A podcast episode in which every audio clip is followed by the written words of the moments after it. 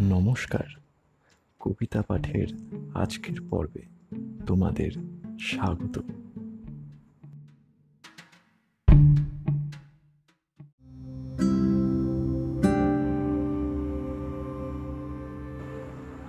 আজকে আমার নিবেদন কবি সুকুমার রায়ের বিখ্যাত কবিতা কাতুকুতু বুড়ো।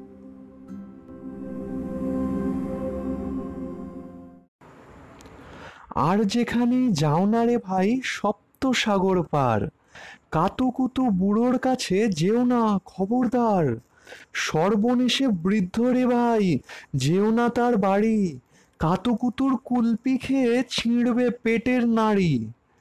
কোথায় বাড়ি কেউ জানে না, কোন সড়কের মোড়ে। একলা পেলে জোর করে ভাই গল্প শোনায় পড়ে। বিদ খুঁটে তার গল্পগুলো, না জানি কোন দেশি।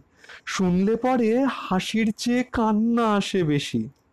না আছে তার মুন্ডু মাথা, না আছে তার মানে তবুও তোমায় হাসতে হবে তাকিয়ে বুড়োর পানে। কেবল যদি গল্প বলে, তাও থাকা যায় শোয়ে। গায়ের উপর সুরসুরি দেয় লম্বা পালক লয়ে।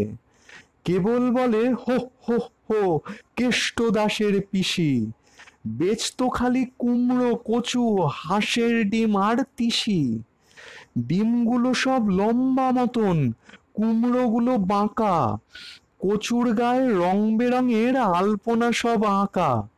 অষ্টপ্রহর গাইতো পিসি, আওয়াজ করে মিহি মেও মেও মেও, বাকুম বাকুম, ভৌ ভৌ ভৌ চি এই না বলে কুটুত করে চিমটি কাটে ঘাড়ে।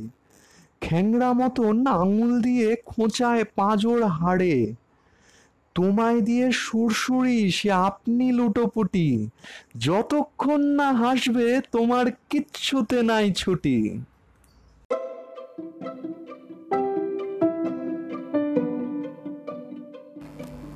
আমার শ্রোতা বন্ধুদের কাছে অনুরোধ। অবশ্যই জানিও কেমন লাগছে আমার কবিতা পাঠ?